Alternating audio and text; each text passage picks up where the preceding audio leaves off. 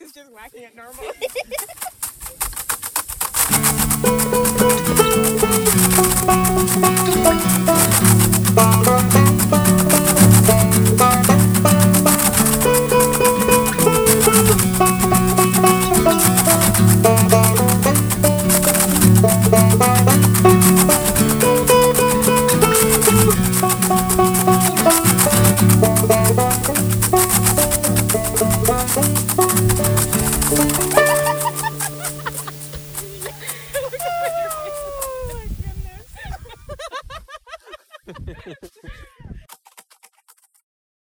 Welcome back to Seeds and Their People. I'm Chris Bolden Newsome, farmer and co director at Sankofa Community Farm at Bartram's Garden in sunny southwest Philadelphia. And I'm your host today, along with my co host, Mama D. And we are coming to you from the Mississippi Delta. Uh, we are in the car to Memphis for the airport, so you'll hear some ambient car noises. Uh, you'll also sort of hear the sound of the wind rushing through uh, Mississippi. Well, who are we talking to today, Mommy? So, we're going to be talking to Mr. Elgin Johnson, who is a firewood seller, and also he raises greens, all types of greens, on his patch of land. We will also be talking to Kevion Young, who is a farmer educator here in Leland, Mississippi, and also um, a wealth of knowledge on a lot of subjects, especially growing food and working with youth. We'll also be talking to my husband, Rufus Newsome. Well, I'm very excited because we're going to be highlighting these gentlemen uh, from the Mississippi Delta who are just a wealth of history and knowledge in themselves, but also because we're going to be putting a spotlight on the Mississippi Delta, uh, and that doesn't happen uh, that often outside of talking about the blues and maybe barbecue. So we're very excited to delve into some of the wonderful and, and, and as I said, often untold story uh, of, of black Mississippi agricultural life uh, in these modern days. So this weekend, um, I mean, was Thanksgiving weekend or Thanksgiving weekend, however you want to think of it. Of course, we had a lot of our traditional foods, and um, of course, uh, Brian, our son, was able to go out and, and, and walk out in the Mississippi woods and harvest pecans the way we used to when we were young and generations before us uh, used to. The food that we ate this weekend, can you tell folks a little bit about um, what were some of the particular uh, uh, Mississippi specialties that we had, the foods that on our table that might not be found in other parts of uh, the country, certainly, or, or the world. Okay, so one of the things that we got to eat was some of Mr. Elgin's greens, and they were pulled straight from his patch. And we took them home, cleaned them up, which was a whole family adventure. We included the youth in that.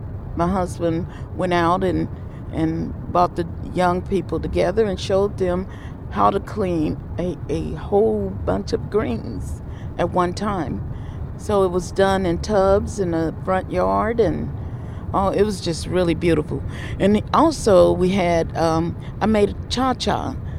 We had made it especially for Thanksgiving a few weeks back, and it was from the last of the harvest that my, my husband grew the green tomatoes uh, the bell peppers for it, the onions, the garlic, all of the ingredients that went into making the cha cha, which we eat that with our traditional greens, which are mustards and turnips here.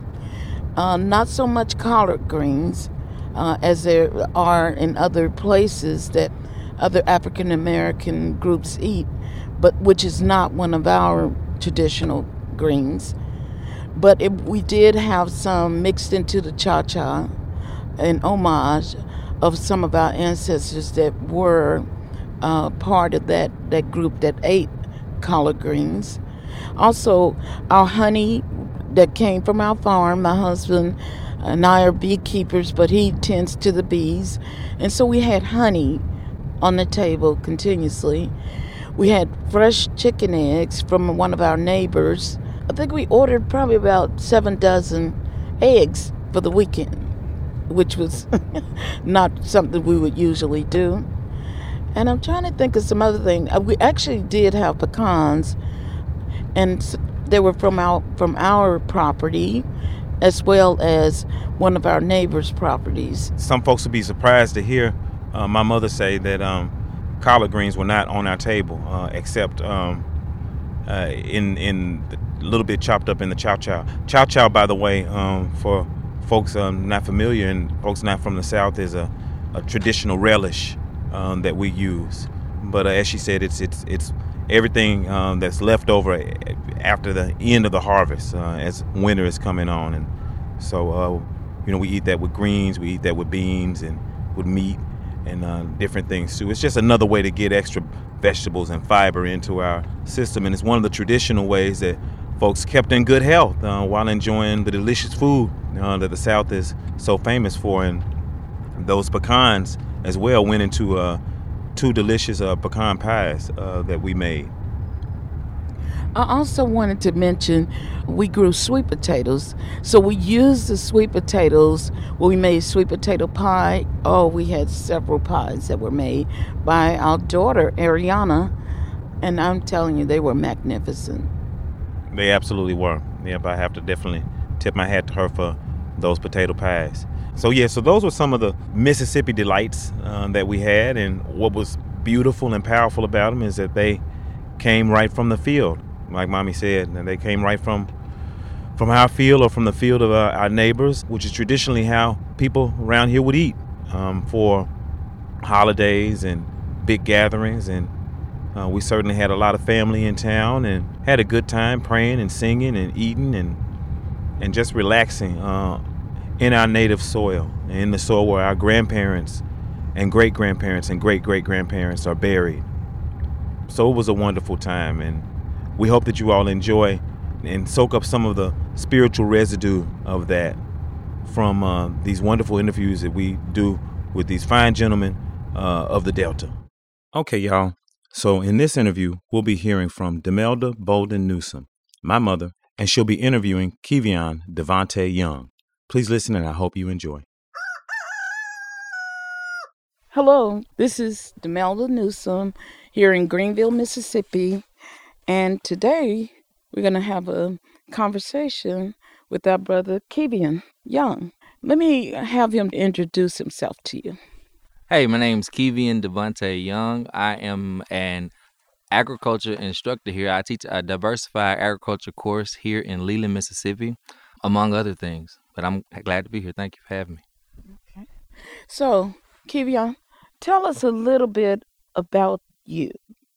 I'm a musician. I really want to start with that. You know, we're here in the birthplace of America's music, Mississippi. Mm-hmm. Uh, so, me being a musician was is really how I got into all of nature and natural works because understanding even instrumentation and natural sounds create music and harmony. So, um, I'm a musician. I do different sound bath um, workshops and events with my shamanistic practice. Um, Crystal Reiki. Um, I teach here. Then I, I do modeling. Um, I'm a freelance graphic designer and I do a little creative directing on the side. So it's like a, a plethora of the arts, but really, you know, science is my main background. I really started working with food when I came back to Mississippi and actually joined Food Corps, the organization out of Portland, Oregon. Uh, I served for, with them for about three years and really getting into what people actually eat and giving them the chance to try organic foods that were grown in the local environment and just giving them that experience that that's my that was my first step into food um, and, and now i'm actually you know teaching this course here in leland so in teaching organic practices was it receptive to the community, or was that a challenge? A challenge. And you know why? Because we have this ancestral trauma that we deal with within the industry of agriculture. I think, no, it was not, it was not receptive. I had, you know, it was strange. It was weird for them. So, how did you begin to introduce it to the community that you were working with? Was it through the youth or was it directly to the community as a whole? through the youth. It, it was, you know, picking their brains enough. You know, we they they still have their imagination, not like many of us that grow older. Getting them to tap into the wonder of nature. So having different tidbits of, you know, wow, do you see the seed? You know, look how big it got. You know, do you know the whole plant is in the seed right now? And just little bits of fat, fun facts, and it and it and it kind of became cool because it's like, oh, that's different. And, you know, everyone likes to be different. Mm. hmm mm. So that that's what that was my spin and um, it really implementing it, you know, making it a part of my style. They see the different things I wear.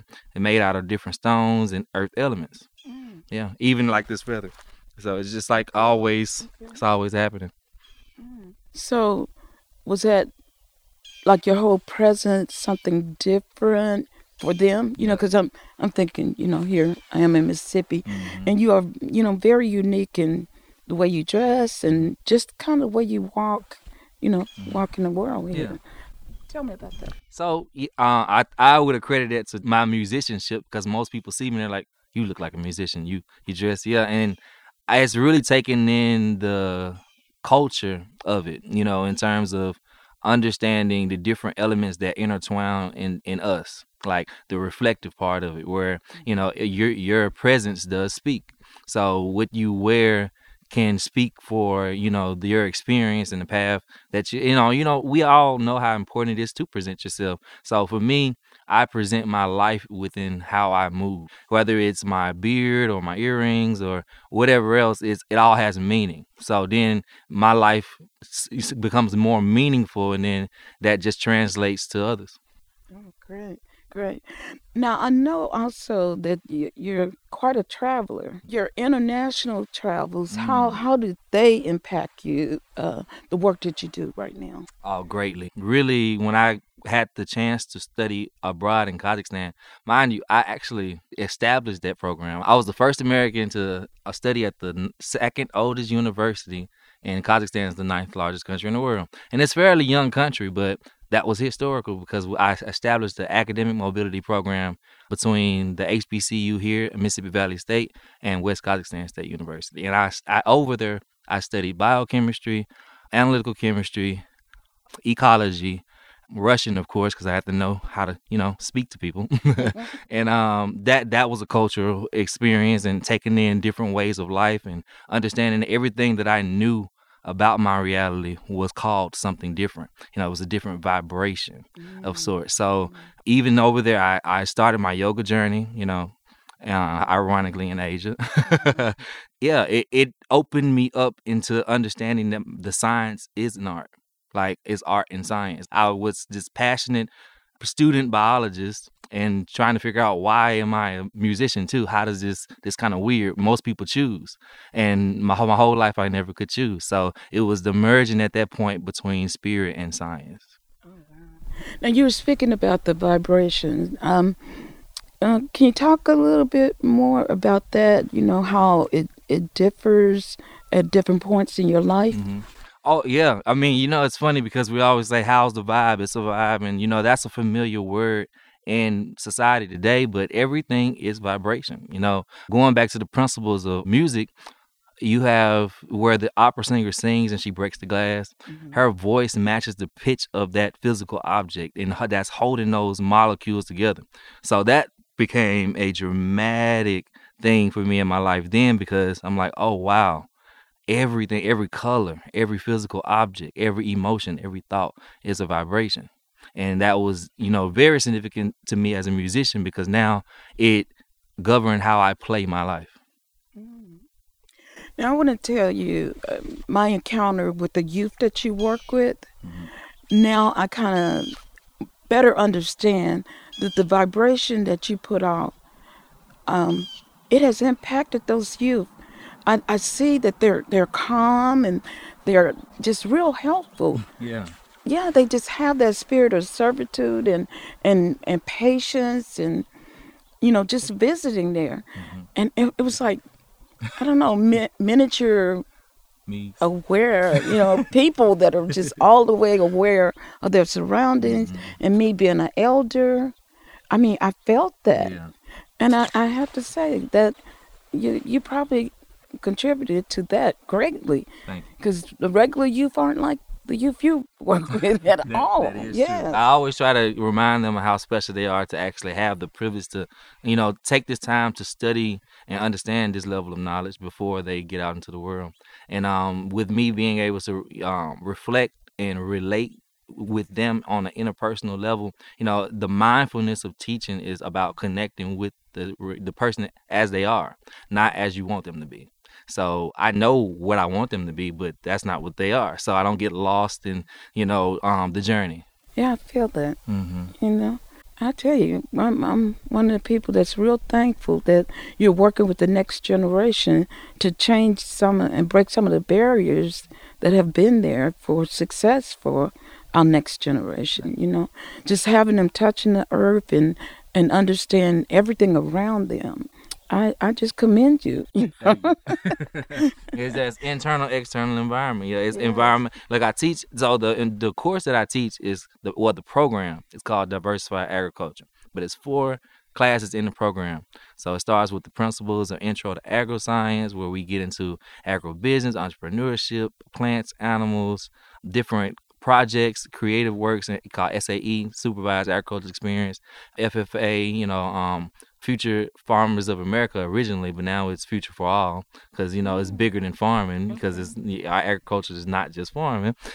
So that course you got after that we go into plants one go into the physiology of really that kingdom as it relates to ours going into environmental science and the last course is agriculture mechanics where we go into small engine welding electricity. So i'm Oh, teaching wow. them from the ground up from the seed to the soil to the robots and, and it, it's really just like an inter, uh, integrative class of life because it's a circle. Can you tell me a little bit of how you came to to do this work? Sort of your history of dealing with food. So when I was in Kazakhstan, back to that part, when I did that scientific research over there, I studied um, the blood indices of Hereford cattle, and I did um, soil and water testing in, in different regions. So I went down, went around to different water sources and soil sources, tested that, and also went out to this um, rural um, farmland where I did a scientific analysis on how healthy the, the cattle were because they weren't in factory farms. So you know me um shooting myself in the foot i was like oh yeah america's factory farms are better. I you know i know. But so i'm like you know let me prove myself wrong because that looks good that looks better you know and so when i got into presenting that uh, information to the um ministry of science um in kazakhstan uh, at an ecological conference that research led me back to the capital here in, jackson mississippi where i spoke again about this uh, research at the rotunda and um, the IHL commissioner at the time sent me to work with USDA in plant pathology with Dr. Uh, Susan Lee. It was really like a merging of what I studied into the application of, of my experience. So I want to go uh, back, you know, further than that. Like when you were a child, Oh, yeah. you know, like how did you? Because it it seems like it had to be Mhm. something that peaked when you were younger. Yeah. So It- can you tell us about that, your family, and how maybe all of that? some kids are into video games and shoes, and some kids are into butterflies and ladybugs.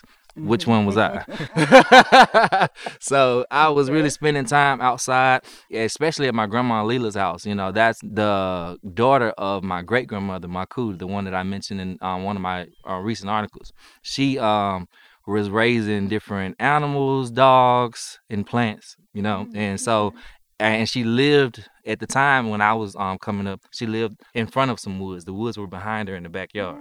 So it, from burning and understanding the process of that conservation of matter and energy can't be you know created, destroyed, untransferred, and seeing things being transferred into the fire, and just the application of nature and being able to talk to the trees, see shapes in the in the sky. So it was that wonder of the of my childhood that I really never felt like wasn't real. It was like, oh yeah, I talked to that tree. I'll tell anybody, oh yeah, when I was, I talked to that tree, and we we did all of these things together, and so I kept that. okay. Yeah. Now you're also a really good cook, I hear. Great cook, from my understanding. Okay. I, I think I I could accredit that to um really the change in my diet. I'm a vegetarian. I've been vegetarian for like seven to eight years now. So trying different recipes and understanding different textures and plants and spices. So I'm I'm, I'm good now. yeah, real good. Yeah. So you had a big sweet potato Yes. festival. Yeah, that looked Mhm. really interesting. Mhm. And give us a clue of what all happened there. So there, I actually kind of inherited the position of hosting that sweet potato fest, not by you know family, but really more by occupation, because that was actually originally established by Delta Health Alliance with Delta Eats. A guy called Ryan Betts, he started it. So when I came into Food Corps, you know there was some change in commands, people you know changing different positions and things, and um, Delta Health Alliance had um, at that point um, ended their partnership and as long as well as food court so i just kept it going and it really it, we just had the sixth annual one and it was great. Uh, we had a taste test there where we get the chance to actually experience sweet potato greens and a lot of people don't really know what that is or have don't know what it looks like never tried it. Even the process of growing sweet potatoes most people didn't know oh wow i got to dig them out of the ground. Like yeah it's the root you know it's like wow people go mm-hmm. through this much for sweet potatoes. But then mm-hmm. understanding the connection to the land again and the importance of it, how it connects to your body, the nutrition, we go through all of that. So I really kind of kept it going because with the community suffering from different things like high blood pressure and diabetes and everything of source, you know, when we eat more organic and natural and more connected to the land that we live on, we thrive. Yeah. Wow. What seed would you say um, tells your story? Hmm. And also tells the story of, of this community that we're in. I really want to choose okra only because because I've been working with it so well, and then you know you're at Delta State and okra, and uh, it's just one of those symbols of home. Like no matter where I see an okra, I'm like, oh yeah, Mississippi Delta, I'm home. yeah. Yeah. and for the community, collard greens or a mustard seed. Oh, wow. Those two seeds significantly, you know, even a turnip. You know, we just those resonate with the community. We, you know, any any time of the year, it's gonna we're gonna eat greens Mm. you know, and that, and we live in a green land, Greenville. Yeah. okay, I get that one. That was good. Okay. Yeah. So, is it any particular other foods that you know really resonate with with your spirit and your vibe that Mm. you like to um, eat or I have to choose onion, onions? onions, Okay. because it's just layers. There's so many layers. Oh, wow. Okay. yeah, and then I, Yeah. because I'm so multiverse in everything that I do, yeah, the onion. Because it's sometimes and, and, and it makes people cry, and and you know sometimes people don't like the taste of it, Right. but it's it, but it's good for you. Yeah. Yeah. Yeah. yeah, it could be sharp Yep. or sweet Yep. or yeah, I, I get that. I Mhm. love that. Yeah. Okay. Well, we thank you You're again so much. You know, I really, really honor the time that you've given us to do this interview, and um, pray continued blessings on your life. Thank you. Love you. I love you too. Thank you. Okay, y'all. So in this interview, we'll be hearing from Mr. Rufus Newsome Sr., my dad, a farmer in Greenville, Mississippi. Uh, now, you will hear me being referred to as Rumel. And so when you hear Rumel, they're talking about me, Chris. It's my middle name, the second name that my father and mother gave me. It's a combination between Rufus and Demalda. That's who uh, Owen is talking about uh, when you hear him refer to me. In the South, oftentimes we use uh, middle names or uh, nicknames as our common way of talking to people. Okay, I'm sitting here with my father-in-law, Mr. Rufus Newsome. Can you say what you're doing? Oh, yeah. What I'm doing, I'm cleaning mustard greens. And I have this large container here on the ground. Uh, it's full of water and a small amount of soap. So what I did, I dumped the greens in the container, ran water and put just a drop of soap and mixed it together just to remove uh, some of the dirt off the greens and all. And what I'm doing now, I'm rinsing the greens and put them in a container and we're about to cook them when this is done. These are broadleaf mustard green, huge leaves, you know, and delicious too. Uh, I love the stem to remain on mine when they're being cooked. Of course, uh, a lot of people don't want the stem. They they think the stem is tough and all, but these greens are tender and all because we've had um, a cool. Uh, past the past two weeks been pretty cool, cool. So the stems are really uh, nice and uh, they're soft.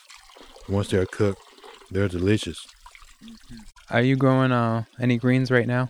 Yes, we are. We're growing mustards, turnips, kale, and collards on uh, another portion of land that we're raising on. And here at the house, we're growing collards, and they're coming along pretty good. Uh, greens love cool weather, and so the weather's cool, so they're really growing. and leaves are really uh, wide and and thick, and just uh, delicious when when they're cooked. Where's this other portion of land? The other portion is, is on the north side of town. It is land that was given to us to farm on uh, by another group that stopped uh, about a year ago, and uh, so we decided we took it over, and we've been on it for the past uh, what year and a half now. And this is in Greenville, Mississippi. How long have you been back here? We've been back in Greenville for the past, I think, five years now. It's been five years since we since I returned. We're in Tulsa, Oklahoma for about 33, 34 years. This year will be my wife and our 48th anniversary. And I promised her 48 years ago before we left here that I would bring her back here to her parents. Well, about two years into the retirement, all the old folks passed on. And so the next two years, once I retired, uh, we packed up and we came back. I kept my promise to her. How does it feel to be back? Wonderful. It just feel wonderful to be back in your ancestral land. Uh, to see sites that when you were a boy you roamed those areas and all. And see some of the fruit trees uh, that was here when we were here some 40 years ago, and and of course to meet people that you knew for years years that I, that we knew years ago, and they're still here. And when we left Greenville some 30 years ago, there was over 50,000 people here. The economy was good, booming, businesses everywhere, uh, jobs. Uh, it was really, really a nice place to live. But now uh, the economy is low, businesses have left. Um, there are small businesses here, basically they're uh, paid minimum wage and all, and it's really tough for families to survive on medium wage wages. Can you kind of paint the picture of like where we are sitting right now and what's what's the the, the um, area like? Okay, here this is our home. Um, we have like a four bedroom dwelling home here, just north of the city of Greenville. I'm sorry, south. A nice area, really nice and quiet at night. Trees everywhere. Uh, the community that we live in is a quite unique community. Uh, before we moved here, uh, we never knew that it exists. Of course, during that time, some 30, 40 years ago, blacks weren't allowed in this area here that we live in now. And now things have changed. Uh, there's uh, mixed families here, and, and uh, everybody tend to get along quite well. So when you were coming up in Greenville, there were it was very segregated, right, by law. Yeah, it was segregated by law, but gradually Greenville improved compared to other towns and cities in the state. Greenville was considered one of the, the black hubs of Mississippi, uh, political wise, economic wise, and social wise. So all those years in, in Tulsa, is that where you first started, you know, farming your own land? Oh no, we've been farming for years. My mother, uh, my grandmother, I didn't know my grandfather. My grandmother uh, raised crops I can remember her garden like it was yesterday. Uh, my mother raised crops. Uh, we've always raised crops as far as I can remember and go back. Can you describe your, your grandmother's garden? Oh, I can remember this large collard tree. It's about four feet tall. And it's like it was there forever in the garden. And we would pick from it, it seemed like all year round. Uh, but mostly well, during the fall month, the cooler month, it grew even more. And um, there were always a fresh supply of collard greens to eat at our home. Mm-hmm. You know, Rumel is very uh, proud of the mustard green and the turnip green. He con- doesn't consider collard greens an ancestral green, but it sounds like it was a big part of your life growing up. It was, but you know what? I can remember more of the collard green than the mustard greens, though. and we've always loved both. Though, but I guess because of my my grandmother and that large collard tree, I can remember it more uh, than the uh, green. But I'm sure we did. We we we also we planted mustard greens because I remember eat, eating a lot of musgreen, along with cornbread, sweet potatoes that we grew, uh, corn, peas, beans. We grew all that, and uh, I can I, just, I can remember that. Besides the greens, you mentioned peas and beans. Can you say what else was growing in these gardens? Your your grandmother's, your mother's. We grew watermelons. We grew um, spinach. Uh, we grew squash and cucumbers. Mm-hmm.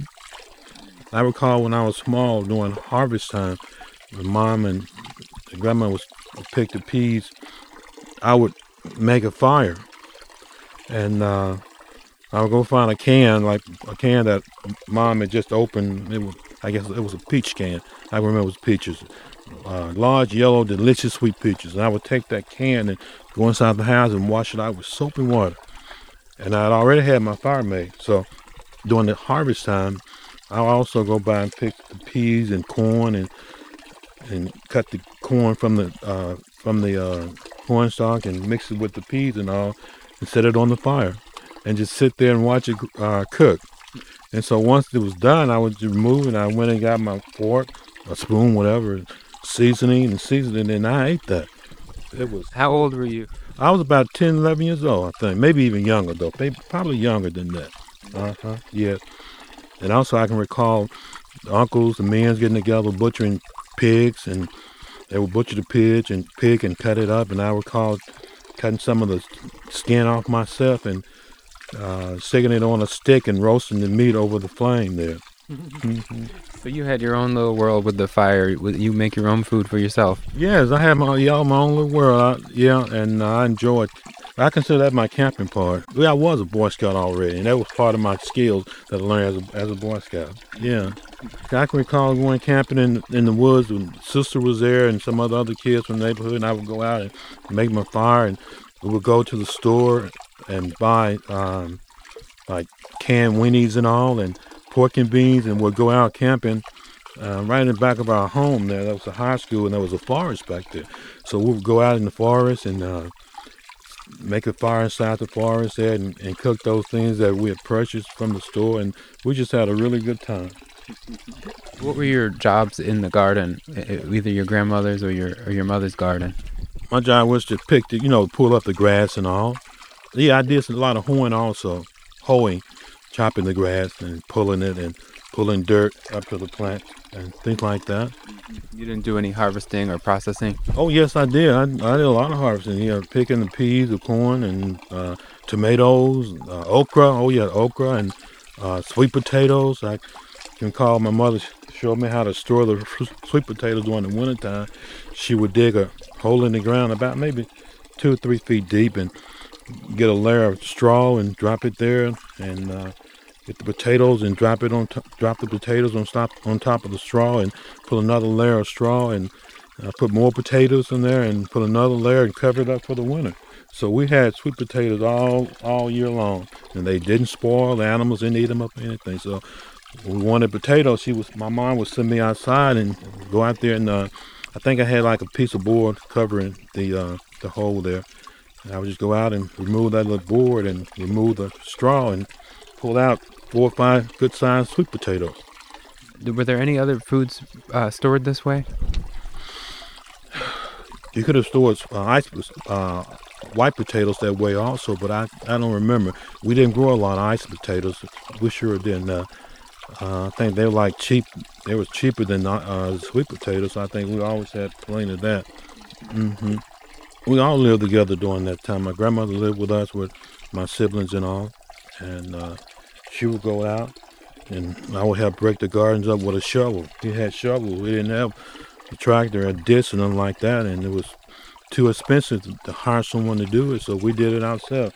We broke the ground up ourselves with shovels and all my brothers and sisters and would dig up the ground and set the rows and um, plant our crops. But at, at an early age, um, I, uh, I planted crops just by watching them what they what they would do.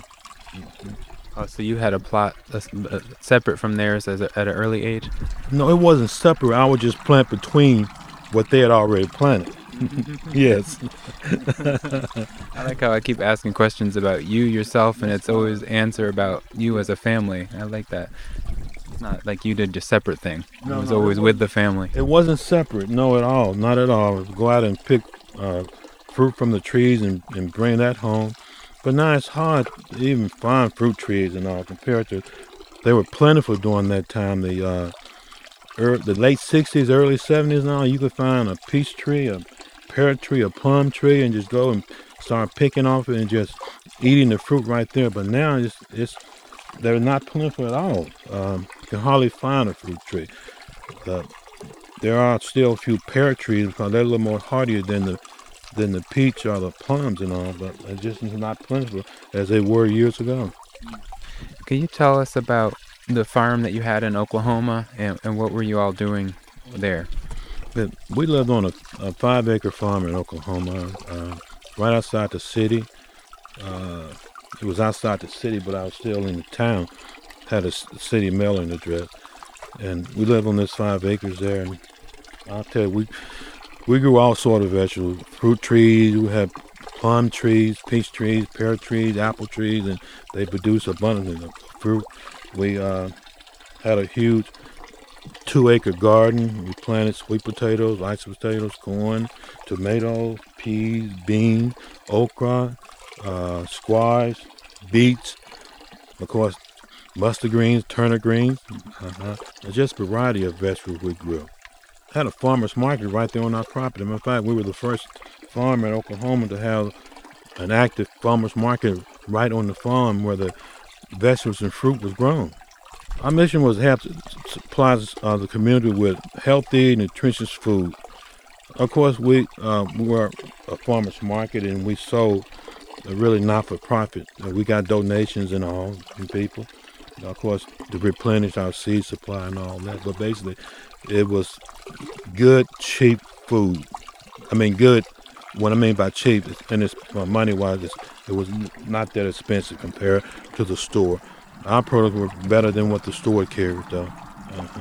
'Cause we didn't use any pesticides, herbicides, fungicides on our garden. Like I, well, I always tell the people, I let the bugs eat a few, and then uh, we would take the rest. uh-huh. Yeah. That's what I like to say on my farm. Is let let it, let everybody else eat too. Yeah, that's right. The bugs, the birds, the And animals. that's what, yeah, that's what we, and that's what happened on our farm. Yeah, hmm and we also had cooking demonstrations on the farm because a lot of our customers weren't familiar with a lot of type of food, how to cook it, especially squash. And uh, we had my wife, Melda, we had a little cooking device outside with propane stove where she would demonstrate on how to cook certain uh, vegetables and all that. And it, was, it was very rewarding. People really enjoyed it too. You also had a lot of animals. Oh yeah, we did. We raised goats, chicken, duck, turkeys, guineas, geese. Uh, and at one time, we raised pigs also. hmm And we had uh, cattle at uh, uh, a time or two. And I heard you say you, you want to get goats again. Can you talk about why goats are so special to you? Oh yeah, uh, we love goats and all. Of course, goat's milk is next to mother's milk, very nutritious and delicious and all. And because the goats are out there eating all those nutritious herbs and all that we need order to survive on, and the milk is delicious. And we sold goat's milk at a very reasonable price, and a lot of our customers really loved it. It was raw milk. We we sold it as raw, and uh, we just could not produce enough. Oh, we use, of course, for drinking. Uh, cooking, bathing. We would bathe our daughters when they were really when they were young, like uh, infants. We'd bathe them in the tub and goat's milk because at the beginning there was plenty. There was plenty of it, not before we started to sell it. So we we had plenty. So we did that, and we'll give it away to people. And people that had newborn babies would come by, and we would give it give some to them for the babies and all. Uh-huh. Goat's milk's good for their skin and all. You have to nourish their skin and all keep it healthy and bright. They're energetic. Yeah, it's just wonderful. And so you're going to have goats here someday. Yeah, we're starting. Yeah, we're in the process right now.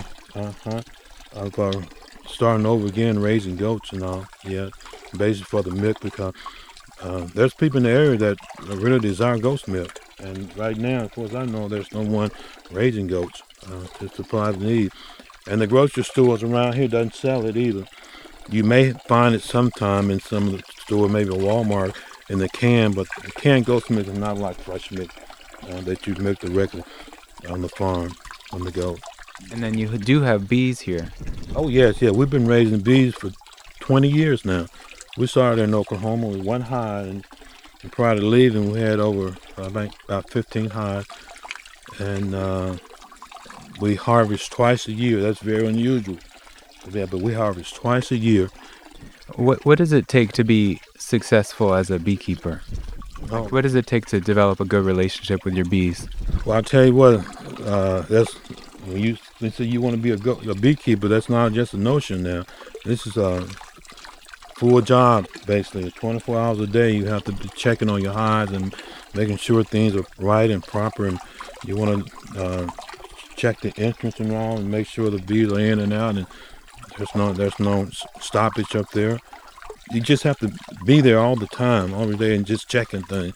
Not that you're going inside the hive, but just on the outside, checking the grounds and all that, and making sure the fences are secure because there are several creatures like animals that love honey, uh, bears and uh, like skunks, well, they love the bees themselves, not the honey. They would come out and feed on the bees and all. And so you want to check and make sure that, as I said, your fencing are there, your fencing is secure, and that the bees are still flying in and out. Uh-huh. Even during the wintertime, you want to check and make sure that you know there's activity and all. When it's really cold, when I can't get inside the hive, I just put my ear to the hive and listen for the sound of the buzzing and all. And so it's there. It's strong sound. That's what you want to hear when you're listening there. I went over yesterday and put my ear to the hives, and it sounded so nice. Could you describe what it sounds like? Oh, just a little buzzing sound, knowing you knowing that the bee, the hive is healthy and the queen is there, alive and all, and uh, there's little strange noises inside being made, and that's the bee, that's the queen bee making those noises and all. Basically, she's she's talking to the bees and all. That's how that's how I get it. Uh-huh. Do you ever talk to the bees? I talk to the bees all the time. Yeah, I talk to the bees. I pray with the bees. I sing with the bees and all because they're God gift to us. They they produce that golden treasure that we love. We call honey. God gave us these wonderful insects, the only insects that produce food for humans. And uh, I don't know if you can ever tame bees or not, but that I do believe they recognize you though when you go there uh, to check on. I really believe they do, and uh, yeah. So we're continuing. We, we continue to do that and uh, uh, talking to them, singing to them, praying with them, asking God to continue to sustain them, that they continue to produce uh, that golden treasure for us. Well, my last question, if you don't mind, I know you're done with the greens. Mm-hmm. yeah, we're done. it's just that we're surrounded by a whole different kind of agriculture right now. Like I'm literally looking at a field behind us that is just a completely different approach. And I'm wondering if you can describe that dominant kind of, at least the way it looks. It looks like it's mostly different kind of farming around here than what you're describing. Well, yes, and uh, we, our home, we we live here. This, this is a flat portion in the north, the, the, southern section of the of the city, and we're in a floodplain. Mostly all the delta is floodplain, and uh, and so we're surrounded by four fields. Uh, our home is surrounded by four fields. Cotton is planted, cotton, corn, and, soybean, and these crops are rotated each year. And once the harvest is harvested in the fall, the farmers go in, goes in and, and they uh, up the field and set the rows up, preparing for the next harvest season. And usually they start planting around February or March. Uh, March, yeah. Notice now, if you could see what we're seeing right now in the four fields, they're clean. The rows are up. You don't see a speck or piece of grass at all. It is so clean. And basically, that's because of the uh, chemicals that are used to destroy the weeds, the herbicides that are used to destroy the weeds, and they do a good job at it also. The cleans are the fields are just perfectly clean during the summertime. You hardly see any weeds at all, and that really bothers me when I don't see weeds in, in a field. Uh-huh. That tells me that whatever's that whatever kills the weed, apparently uh, the, the harvest is also absorbing that. and uh, I guess it's taking a little time before we get to us. Yeah. Yeah, it's it's surprising. I thought they must be about to plant with how clean it was, but it just stays that clean for half a year. It seems like before they plant again. Yes, oh yeah, very much so. Even when the plant is up, full growth, it's still clean. I can recall as a boy going to the field and chopping. Basically, we were hired to chop cotton, weeds from around the cotton and all.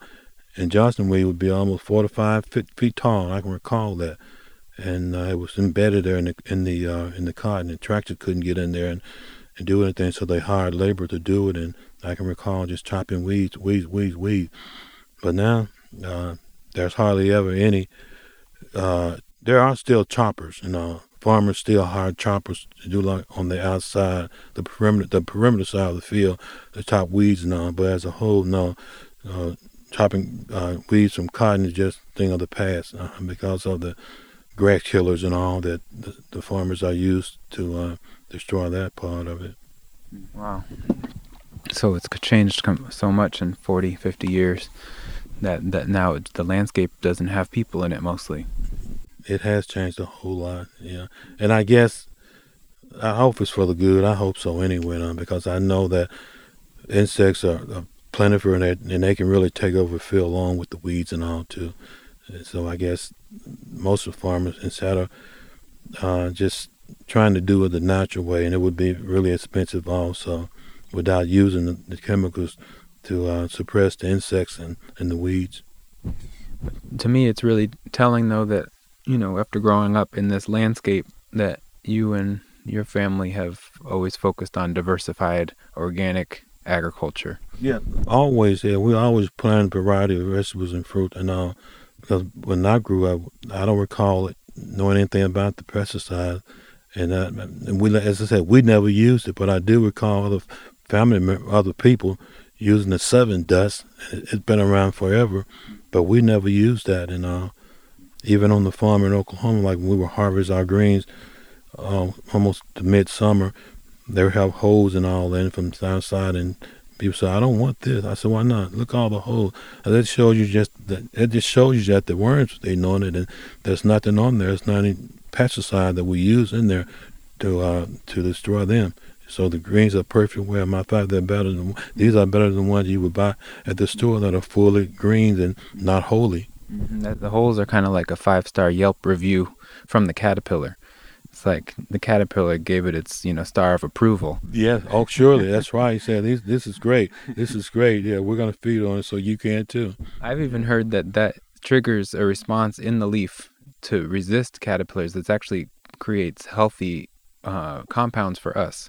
Oh, I didn't know that. That's wonderful. Though I, I agree with it too. Yeah, I agree with that.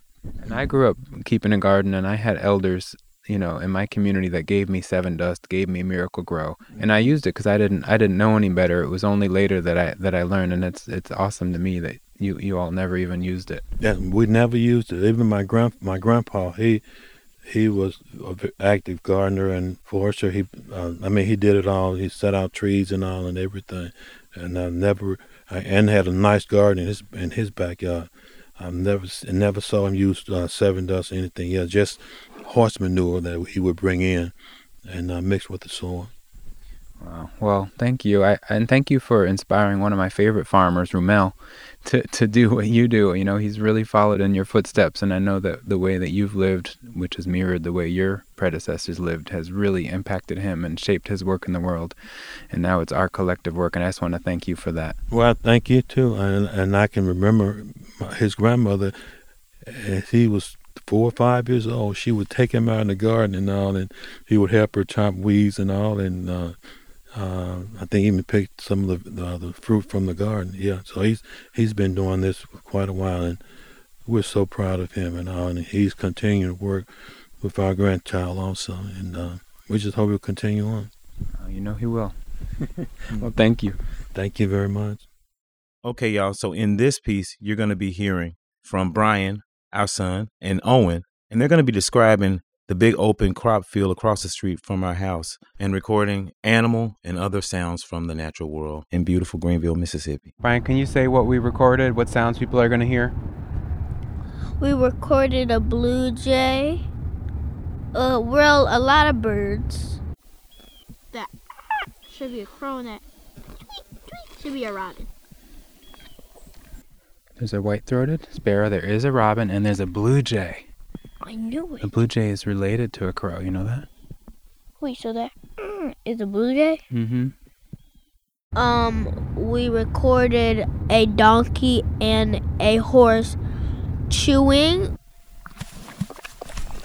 Oh, I felt it. Squeezy. Thanks, horsies. Thanks, horsey. And the donkey. We recorded a chicken and a rooster. And we recorded some kitties. Cute little fellas.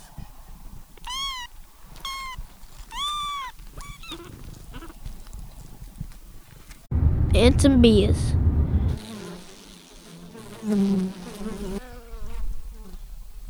We recorded with us, me and my dad, throwing down at the river some sticks.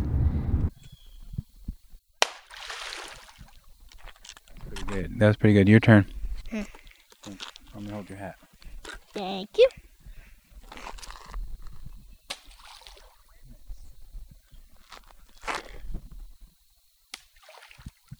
Bryan, what do you see out there? Um, I see some dried plants and I just saw a bird fly by. Come on, let's see. What do you think they do over there? I don't know. Maybe relax. Maybe make their sounds. No, not the birds. What do you think people do over here? I don't know. In that field, in that field Oh, with the dirt. plant stuff Like what? like maybe tobacco, cotton. Tobacco, cotton. Those are great guesses. What else do you think? Um, soybeans. Uh huh. What else? I don't know. I think that's all. Delivery truck. UPS. Okay, what other plants do people plant that much of that's in such a big space? Corn. That's right. Your pop pop told me they plant cotton, tobacco, and I mean not tobacco, cotton, corn, and soybeans there, diff- on rotation, not all at the same time. So you were right, and a lot of people plant tobacco in big fields like that, but not not here. Aw, so I got one wrong and three right. Yeah, that was really good. How far do you think that is? How big that is that field? Guessing like 100 miles. 200 something. Yeah, I don't know about 100 miles, but it sure is big. What about 15? I'm gonna guess that we're looking like 20? like to the far edge of the field. I'm gonna guess it's like two miles away. No, 20. It has to be 2 0. Mm, Okay, maybe. All right. Nice talking to you, Bryan. Hey, you talk to me all the time. Not talking to y'all, my mates. Nice talking to you all, all you listeners. Love ya. Winking. Hey, that's what I say. Okay, you say it. Winking. In this interview, you're going to hear from my parents, Rufus and Demalda Newsome, and they're sitting down with Mr. Elgin. They're going to be talking to him about his work as a firewood seller and as a greens farmer for the entire community of Greenville, Mississippi. What was very surprising to me is uh, I didn't know him, uh, even though he lives not far from uh, where I grew up in Greenville. So take a listen, and I hope you enjoy. Can you uh maybe well, can we get the wood to pop in and put that sound? the sounds? Okay. Let's hope it doesn't burn my mic.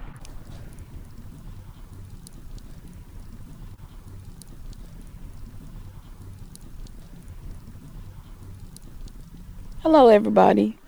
This is Mama D, and we're coming to you from Greenville, Mississippi, and we're talking to Mr. Johnson. His name is Elgin Johnson, and he grows greens. I mean, lots of greens. Also, He does wood. He uh, sells firewood. But I'm gonna let him tell you a little bit about himself. So, can you introduce yourself, Mr. Johnson? Yes. My name is Elgin Johnson. I was born and raised here in, in Greenville, Mississippi. I've been here all my life. And it's like a family thing with the firewood. We started, actually, my uncle brought tracts of land of woods. And we thought we are going to get somebody to come in to harvest the wood. So he brought us the equipment and we started doing firewood. And this was back in, I'd say, 74, 75. And we uh, paid our way through college by selling firewood up until today. It was eight boys in the family. And we had a family farm that grew soybeans, cotton, and rice. So a certain time of year, everything, we, we would call it lay by. The crop is made, uh, what it's to do, getting ready to harvest. So we'd just be laying around doing nothing. So he came with the idea, uh, he bought these tracts of land that we was to clear out to make for farmland. So we started cutting firewood out of there, hardwood oak, pecan, ash, hickory, and start selling, producing firewood for the community. Mr. Johnson, hi, I'm Rufus Newsome, Mama D's uh, husband. Such an honor, pleasure to meet you. Yes, sir. I know you, but you may not know me. I know your family members also. But uh, over four, 34 years ago, we moved away from Greenville and moved to Tulsa, and uh, we farmed there. Matter of fact, we did I did a little wood chopping also, and uh, we did gardening and we had a farmer's market. But I can remember right at this very spot that you all sold firewood back in the 70s. I can remember when I came this far north in Greenville, I can remember seeing the wood pile up out here and people coming by and buying. And I also can remember the mustard greens in the garden. They were so beautiful and the leaves were so broad. And uh, I always admired this piece of land. Now, uh, the other family, are any other family members involved in, in, in the cutting and all and selling it? Uh, yes, I have four brothers, and we all partnership into the business. And we brought it from uh, axe up until log splitters and wood processors now. So we have a wood processor that we put the wood in, and it processes the wood into small pieces. Then we can produce, I say, a quarter wood in about a half a day but now we have the modern technology now that we can produce five cords of wood in three hours. How wonderful! How wonderful! Yes, yes. So, what was it a challenge to learn about which woods work best for different things like barbecuing? You would use different woods, and if you're doing a fireplace or or pit. Yes, my uncle he taught us all of that. Had to go out and select the trees. You have a red oak, white oak, red pecan, and vanilla pecan and I would say back in the day, how they smoked their own meat. They used certain woods to smoke the meat, and that's where the flavor came from from the smoke. So he told us how to identify the wood, how to cut it, what not to cut, what to save for later on, and we do uh, produce cooking wood. Well, we have a wood good for barbecue. We call it the uh, shaggy bark pecan. It's in the hickory family, but it's always it's a nut and like I mentioned earlier, you got a bitter nut and a sweet nut. So they give you a flavor like uh, a smoke flavor in your wood. We also have hickory, which give you a light taste on your barbecue. And we sell to several local barbecue restaurants. And a lot of them got secret recipes where they would take several woods and mix together and get their own flavor. Yes. These are all hardwoods too. Am I correct, Mr. Johnson? Yes, sir. You're correct. They're all hardwoods. And the hardwood take a long time to produce. So that's why my dad would go out and select trees for us to cut. So tell us a little bit uh, about your your greens patch. I mean, it's beautiful. Tell, tell us about that. Well, in the greens patch, I grow uh, the mustards, uh, southern mustards, the Florida broadleaf mustard, uh, the southern collards, and uh, we also have like a tender mustard. It's more in the mustard family, but it's more a uh, tender leaf and we grow the purple bottom turnips. And here in the Delta, we have a rich soil. We have different soil in different areas of the Delta. You got your sandy loam, your buck loam, and we got this we call uh, clay's buckshot. And now I'm growing in a clay's buckshot, which don't take much water, but it get real hot and the ground will crack open.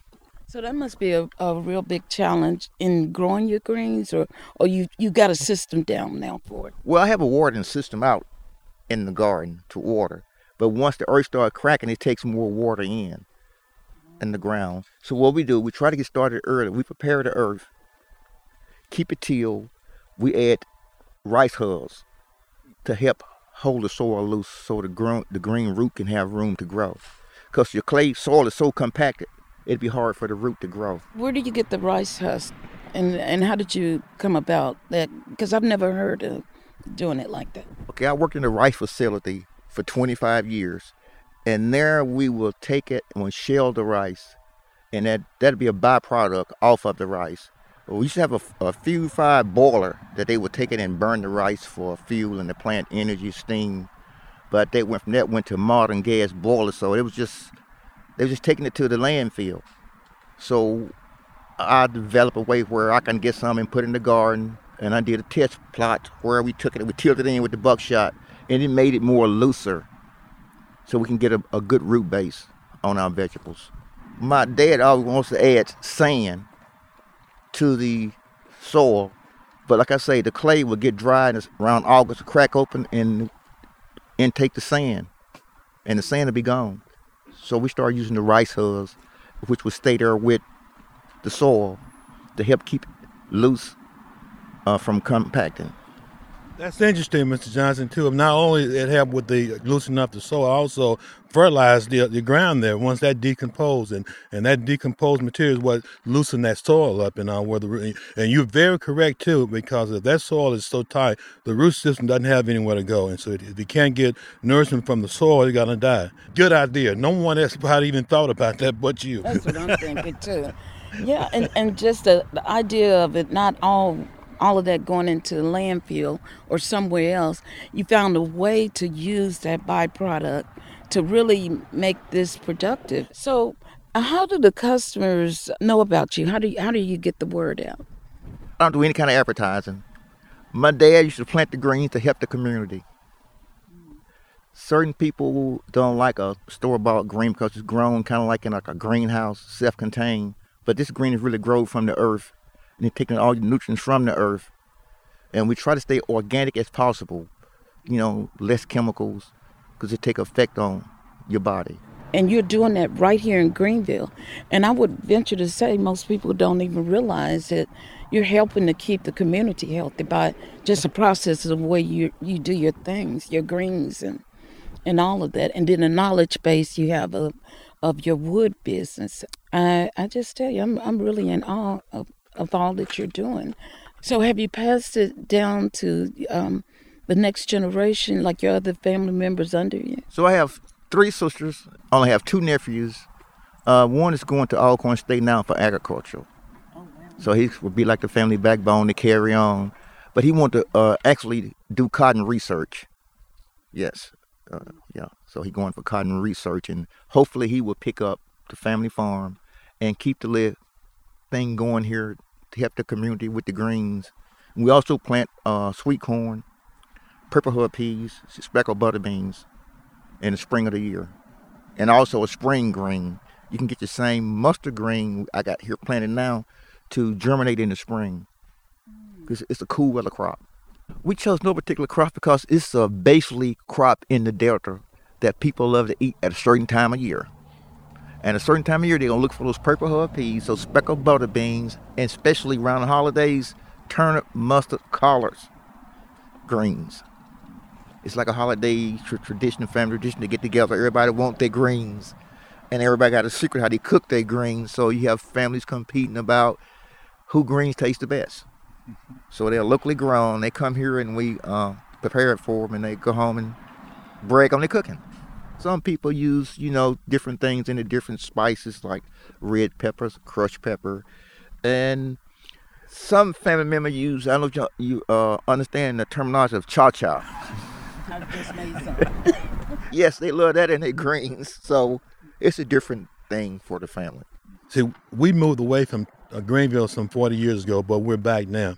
But while in Oklahoma, at certain times of the year, my body craves certain foods from the South Even though I'm 800 miles away from here, my body is craving sweet potatoes, butter bean, purple hull, cornbread, uh, uh, mustard green, turnip green, collard green. Even though we do eat, we eat those in Oklahoma, but at a certain year, it, it, it, it's even stronger. Like this time of the year, I, even back in Oklahoma, this time of the year, my body would crave all all those type food simply because we grew up on those food. My mother and grandmother cooked those type food. I can recall seeing them in the kitchen and and and the, the aroma and all just it, it was as if I was back in time.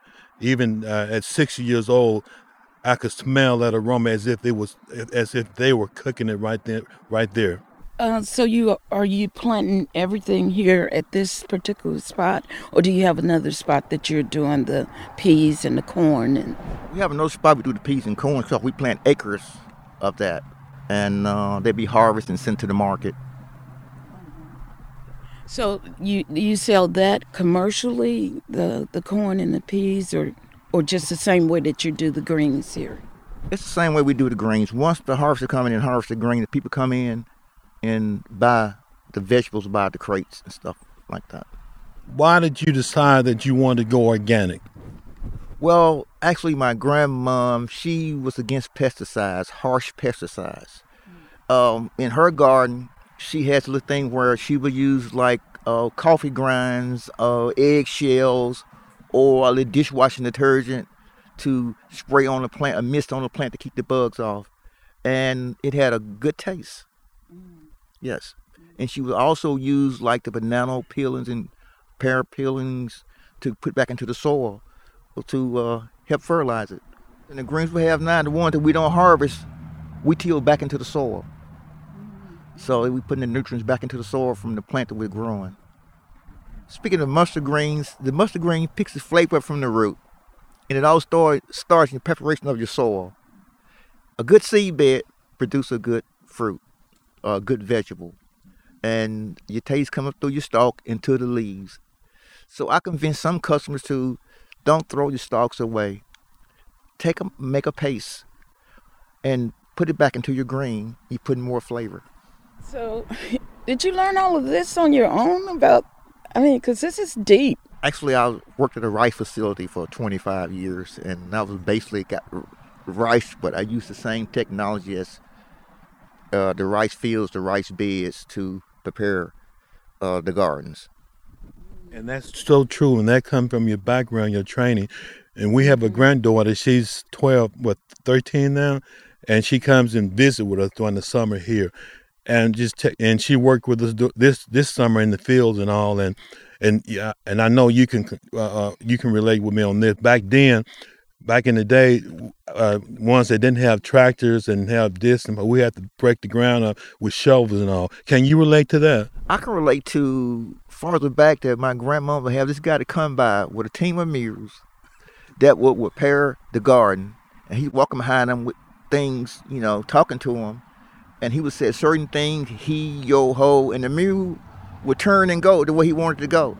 But we all had to get out and break those clods up for to get the garden prepared with a hose, uh, forks, yeah, shovels like that, and also set the rows up. Uh-huh. Yes.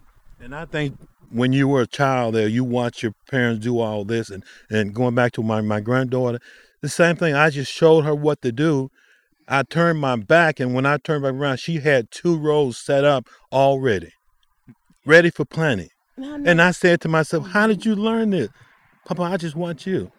And and, and Miss Johnson, my whole family was farmers. They've been farmers uh, for centuries, and you know, and so my sister always said, "Well, that's natural for us." mm. Yes, it is. I came from a farming uh, family background too. I know there's a scripture say that the earth shall teach you, and it seems like you've really learned what the earth had to teach you. Like you were open to that, you know.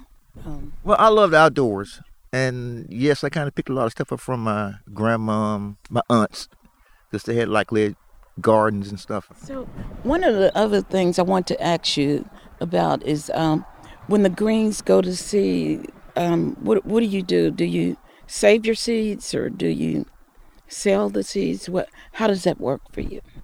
We use like a reproduction process. When the green the green ready to go to seeds, it gonna put on a, a flower, And from a flower, we'll call it, you get a fruit which produces the seed.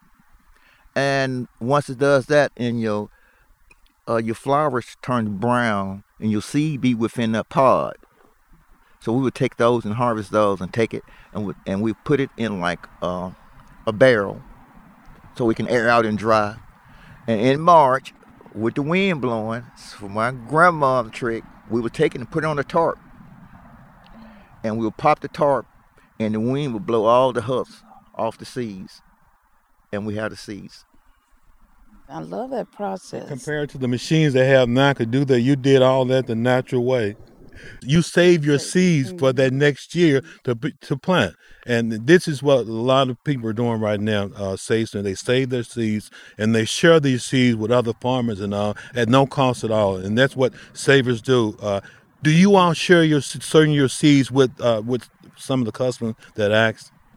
When any customer come by and want to know how to grow a green, the green got a maturity date from 30 to 45 days. Actual maturity date, the green goes until we call like a state of dormancy. And they start putting on the seeds. And I tell them to come by, grab some, take it home, and set it in your window and let the sun dry it out, and you have your seeds. Even on the peas and butter beans, especially okra. Yeah, we grow longhorn okra. And you can use that seed year after year. But you have to keep it where the we call it the items won't get in and eat the seed. So not actually like using a chemical to treat it. You can keep uh, in a controlled vir- environment where you know keep the bugs out of them. Ms. Jones, how can other listeners around the country find out about your story and and the way that you grow your crops, and how can we reach you for those that would like to talk to you, or visit you on those subjects? Okay, so we have a processing area. We process the wood, and also across from the processing area, we grow the greens. So we're located in Greenville, Mississippi, uh, Highway 1 North. And we be here seven days a week. Great. Thank you so much. So you heard it here. Highway number one in Greenville, Mississippi, and the cross street is Short Irene. So, Mr. Johnson, I, I tell you what, we, we are so honored and, and thankful that you shared your time and your um, And your thoughts with us uh, on your growing procedure, and uh, that you share with us things that we didn't know, especially about type woods and all. And we're very grateful that you allowed us to come here, Definitely. sit here, you. and uh, you tell us, you teach us the way that your family produce uh, crops and the way that you all save your seeds and all that. And we thank you so much. All right, thank you all. Thank you so much again to Kevion Young, Mommy, Daddy, and Mr. Elgin Johnson.